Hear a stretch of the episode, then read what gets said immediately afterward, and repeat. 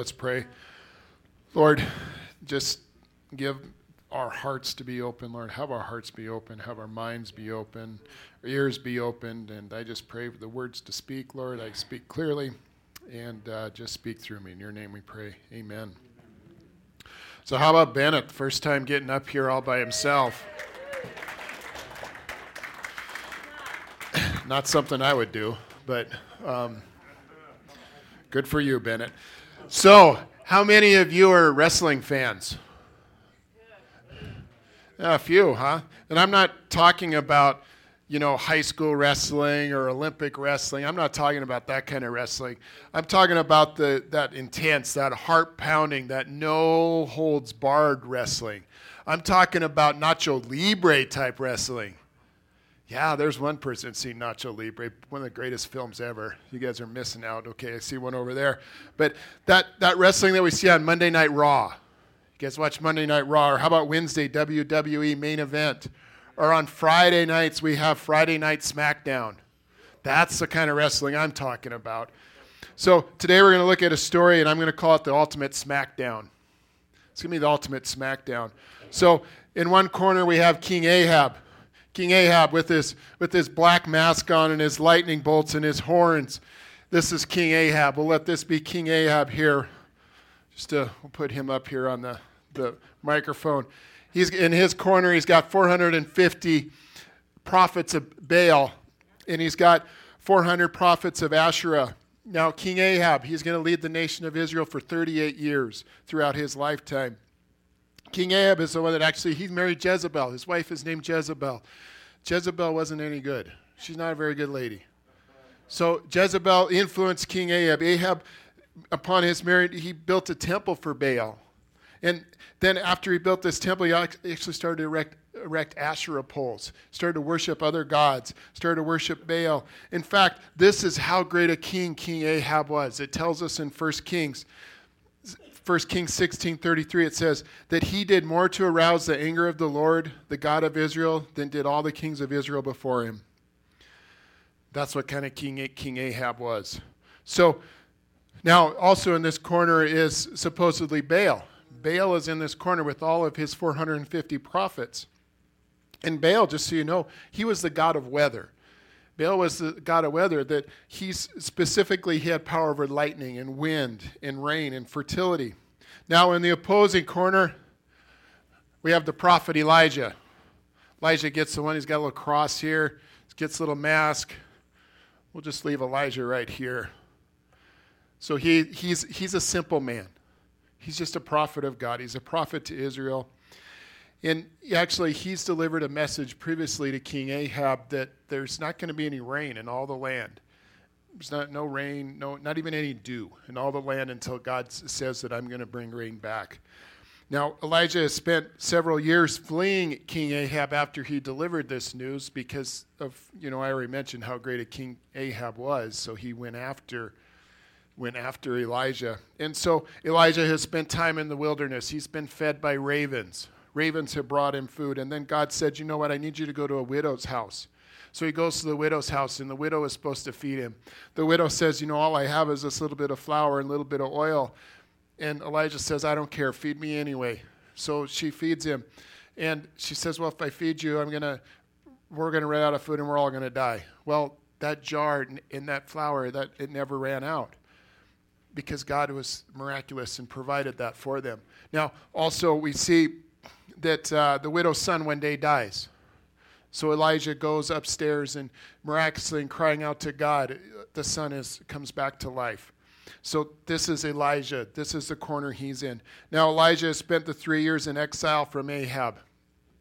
And he comes back and he has this interaction with Ahab, and it's tense it's tense. They're lining up for each other. You ever seen weigh-ins at a boxing or something like that, or UFC? You know, they get in each other's face and they want to punch each other. Well, this this was pretty intense. This this interaction, and he he's telling Ahab that you know God's the rain's going to be over. The drought's going to be over. Rain's going to come pretty soon. So now the location of today's SmackDown is Mount Carmel. Mount Carmel is a it's a, a small mountain, small hill that uh, actually they, they believe it's a sacred place this time. They actually are, there's idol worship on top of this mountain. And there was also at one time the God of Israel was also worshipped on this mountain. Now the stage is set. We have our opposing sides. We have King Ahab in black, Elijah in gold. And so everything's set. So as they say in wrestling or boxing, are you ready to rumble?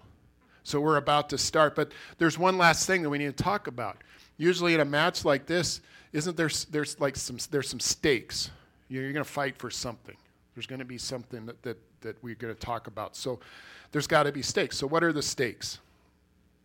If you want to turn to 1 Kings 18, that's where we're going to be today. Those at home, if you want to grab a Bible, if you have a Bible and you want to turn to 1 Kings 18, we're going to begin in verse 20.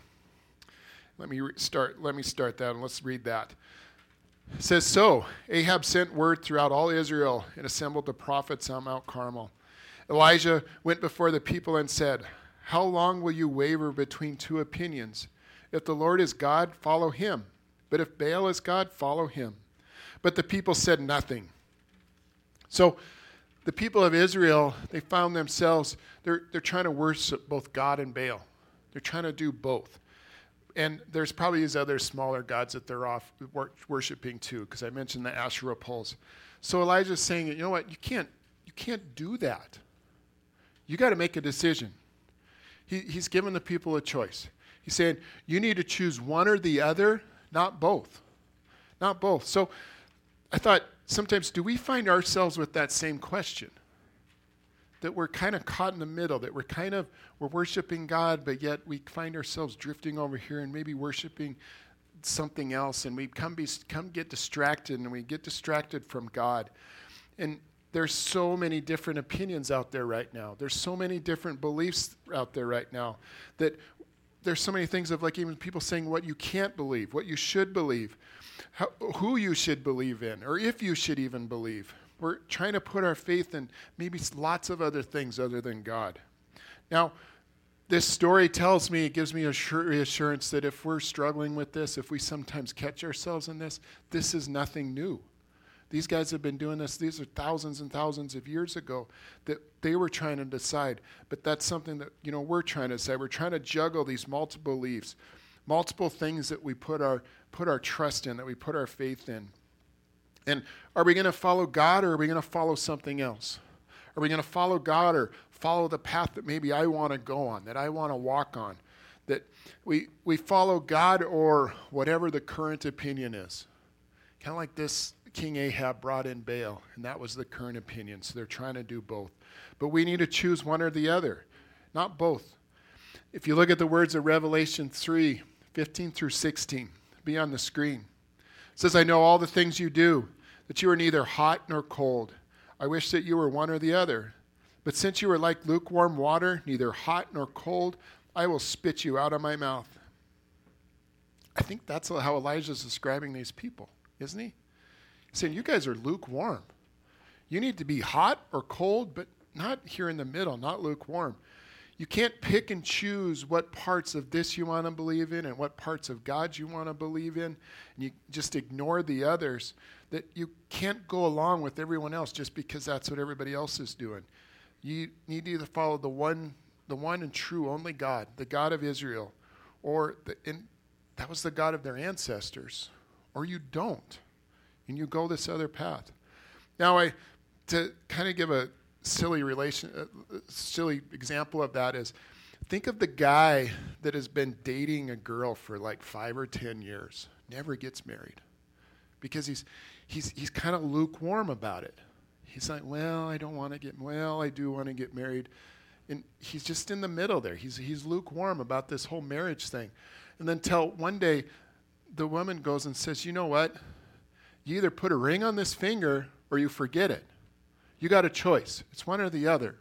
You're either in or you're out. That's kind of, but the guy is lukewarm. He's in the middle. He doesn't know what he's want to do. That's kind of what this is like. Now, Something else in this story, did you notice the people were silent? Those people were silent. They didn't even know what to say. They, they were maybe thinking they're trying to decide, maybe they were trying to decide what they needed to choose. Or maybe they're also because they were convicted, they maybe realized he was right. Maybe, maybe sometimes God has convicted us on that too. Maybe we've been convicted that we're speechless. And maybe right now, some of us, maybe there's someone in this room right now that's speechless, that they don't know what to say. Perhaps in a way we're following multiple gods. We're, we're, we're worshiping many things. We're not letting God be the priority in our life. That we're maybe distanced from God, or we're not fully committed to Him. We don't fully trust Him. That maybe, well, maybe we're lukewarm. So, what are you going to choose? What are you going to choose? But before you decide, there's, there's more to this story. We're going to continue looking at verse 22. It says, And Elijah said to them, I am the only one of the Lord's prophets left, but Baal has 450 prophets. Give two bulls for us. Let Baal's prophets choose one for themselves, and let them cut it into pieces and put it on the wood, but not set fire to it. I will prepare the other bull and put it in the wood, on the wood, but not set fire to it. Then you call on the name of your God, and I'll call on the name of the Lord. The God who answers by fire, he is God. Then all the people said, What you say is good. Now, those stakes seem pretty equal, don't they? The competition, that seems pretty fair. They both get the same opportunity, the same, the same, they both get a bull, they both get wood, they both get fire, they both do that. It, it, it seems fair. But I think these Israelites, maybe they thought they have short term memory because do you guys remember all the stories we've talked about for the last few months, last few weeks, of what this God has done, this God that is the God of, of Israel, that's the same God that we have? Let, if, if you forgot, let's, I'm going to review a few of them for you. This is the God that's brought a flood. Remember Noah and the flood? Brought a flood that wiped out the entire, entire world except for Noah. And then Moses. There's all kinds of things that God did with Moses. He, he all the plagues that were brought upon Egypt, how he parted the Red Sea, how he saved them. And then there was even Joseph, how he Joseph was sold by his brothers, put in prison, all of those things to him, and he was rose to power to be the second in command over Egypt. And then a few weeks ago, we looked at Gideon. Gideon defeating the, the army of the Midianites with only 300 people. And then David defeating this giant named Goliath when David was just a kid. Now, let's compare that resume to Baal. So, what has Baal done? Exactly nothing. Baal's done nothing. So, I don't know. This, these odds don't seem very equal to me. So, what have those, those little g gods done for us? Those little g gods that distract us from God. You know, I think of think of when you're a kid when you have your favorite toy. Guys, guys ever have favorite toys when you're a kid? You know, when I was growing up, there was a toy, this this Evel Knievel doll with this motorcycle that would that would be, you know, you'd be able to pull it, pull the thing, and the motorcycle would go and it would jump over this thing. But by itself, what could this thing do? I mean, I'm the one that had to put the doll on the motorcycle. I'm the one that had to pull this ripcord and face it in the direction of the ramp to make it jump. So this thing could do nothing. This thing that I kind of worshipped and wanted to know where it was all the time, it, it couldn't do anything. It was it was nothing. It had zero power. So those little g gods in our lives, what do they do for us? Nothing. They don't do anything for us. Now, this battle is set. It's time for this, this battle to start. It's time for the smackdown to start. And Baal's prophets are up first. So they're they're filled with confidence. They think this is going to be easy. They think to themselves, this is this is going to be easy. Or is it? You know, I'm sure that that they pick because they get to pick, I'm sure they're going to pick the hairiest bull of them all, the one that's got the most hair that should be really easy for them to, to start fire. Aspen, what are those those cows? Himalayan cows? Is that what they are? Those hairy ones? Scottish Highlanders. I don't know if you've ever seen them. Look them up. But they're these little hairy, hairy cows that, that I think those would start. So that's probably what they, they pick because they should start fire easiest. And also, there's 450 prophets of Baal. There's 450 of them. You think that Baal would listen to at least one of them.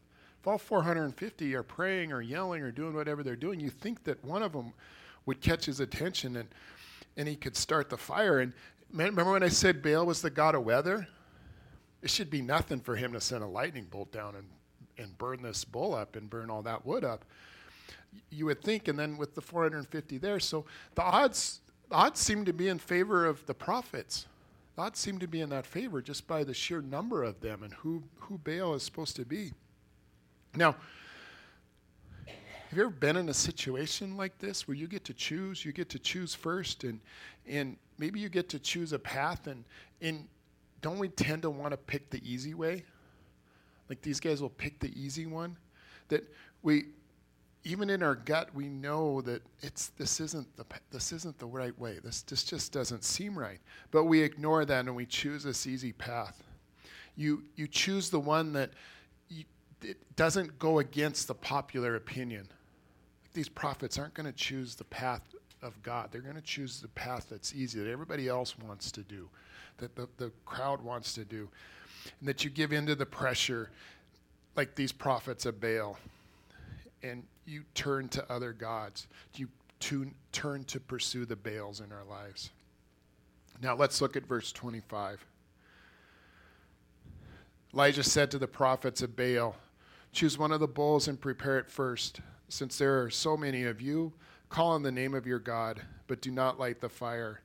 So they took the bull given them and prepared it. Then they called on the name of Baal from morning till noon. Baal, answer us, they shouted, but there is no response. No one answered. They danced around the altar they had made. At noon, Elijah began to taunt them. Shout louder, he said. Surely he is God. Perhaps he's deep in thought, or busy, or traveling. Maybe he's sleeping and must be awakened. So they shouted louder and slashed themselves with swords and spears, as their custom, until they blood, their blood flowed. Midday passed, and they continued their frantic prophesying until the time for the evening sacrifice. But there was no response. No one answered, and no one paid attention. Now, this was supposed to be easy, right? Baal was supposed to just be able to send a lightning bolt and boom, light a fire and it's done. But Baal, kind of like that toy I had, he couldn't do anything. He couldn't do anything. He couldn't do anything compared to the real God. Now, a, a few weeks ago, I went hunting. And a side note on that if any of you guys want to ever go hunting and you don't actually want to kill anything or you don't actually want to see anything, call me up because I'm the one to go. Because that's usually my case when I go. But anyway, when you get back, what's the expression you tell people? They ask you, "How was your hunting trip?" What's what you what's what do you say? Well, the hunting gods weren't with me today. Exactly. What are the hunting gods? I don't know what a hunting god is because there's only one God. So, what is that? So, the prophets of Baal are about to find out that there is only one God. They're about to find this out. We'll get to that story. Now, I said this was a smackdown, right? So did you pick up on, on part of a smackdown is the taunting, isn't it? Is the smack talk that they talk. And did you pick up pick that up from Elijah what he was saying? He's, he's taunting them. He's telling me, he goes, Well, maybe, maybe, maybe your God is maybe Baal, maybe he's too busy for you. Maybe he's going, you know what? I know what. He's in the bathroom. He doesn't have time. You got to wait till he's out of the bathroom. But Baal wasn't home. Baal wasn't home. They were kept calling him and calling him, and they kept getting worse and worse, even mutilating themselves. But he didn't respond. It would seem that maybe Baal just has deserted them. Maybe he was never there to begin with. So let's compare that to Elijah's God. Let's compare that to our God. Now, here are some things in, out of the Bible that we're going to read.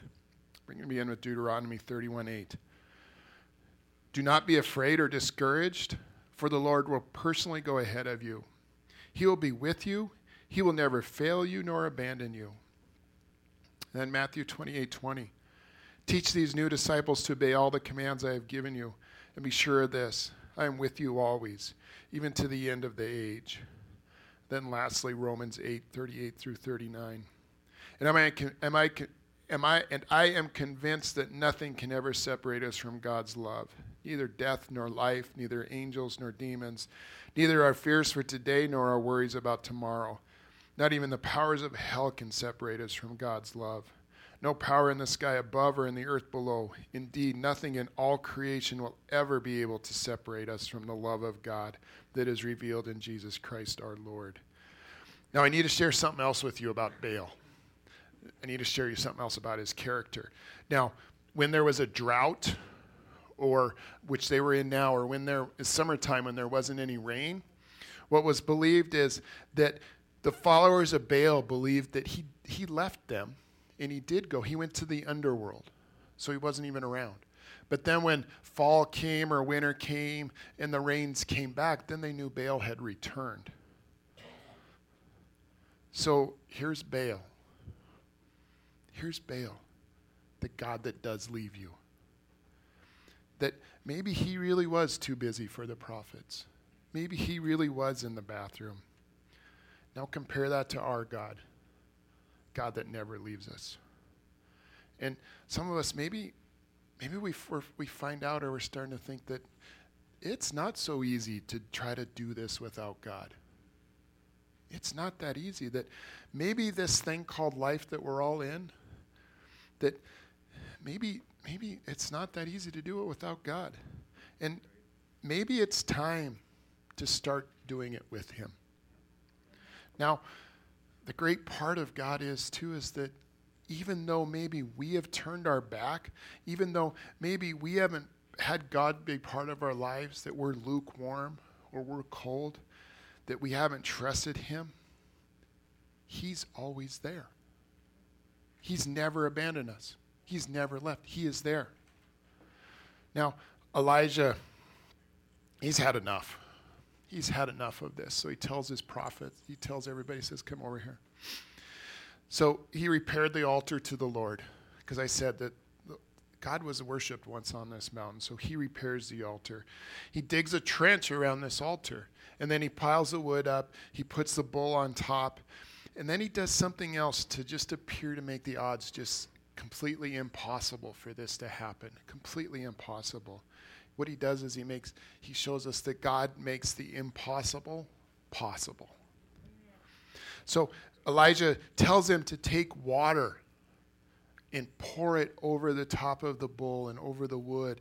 And he does this three times. And there is so much water that the trenches fill up with water that the entire wood and offering are, are sitting in water.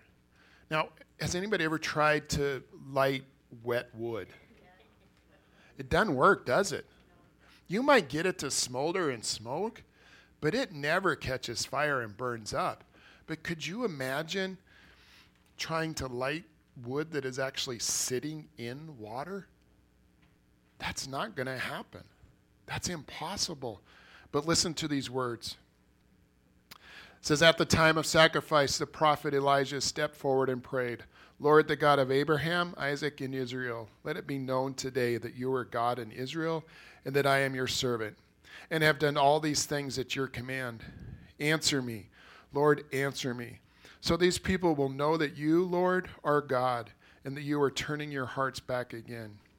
Then the fire of the Lord fell and burned up the sacrifice, the wood, the stones, and the soil, and also licked up the water in the trench. The impossible is possible. God wasn't, He wasn't busy in the bathroom. God was with us. God never leaves us. Now, Elijah, he, as I mentioned this, he was the only prophet left. He was the only prophet of God left was all 450 verses 1. All the odds were stacked against him. He even did things to make the odds stacked against him, to make those stacked against God. Yet God did the impossible. Have you ever had those times in your life when you think all the odds are stacked against you? All the odds are stacked against you in life. That whatever you're facing, it, it's impossible. There's no way I can get out of this. There's no way this will work out. That even God being God, He can't figure this out.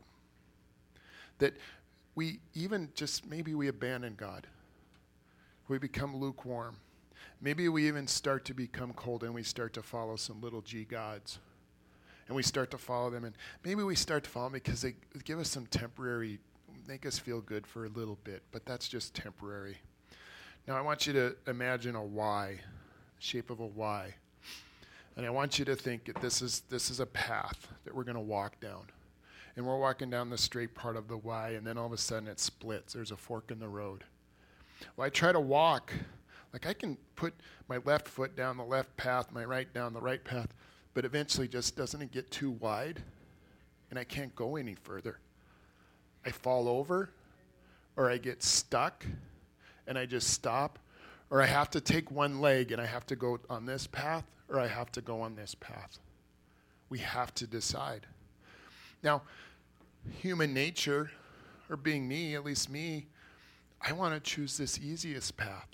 I want to choose the one where I can see and it's green and it's lush and everything looks happy and I don't have to work very hard. Maybe that's why I can't kill anything hunting because I always want to take that path.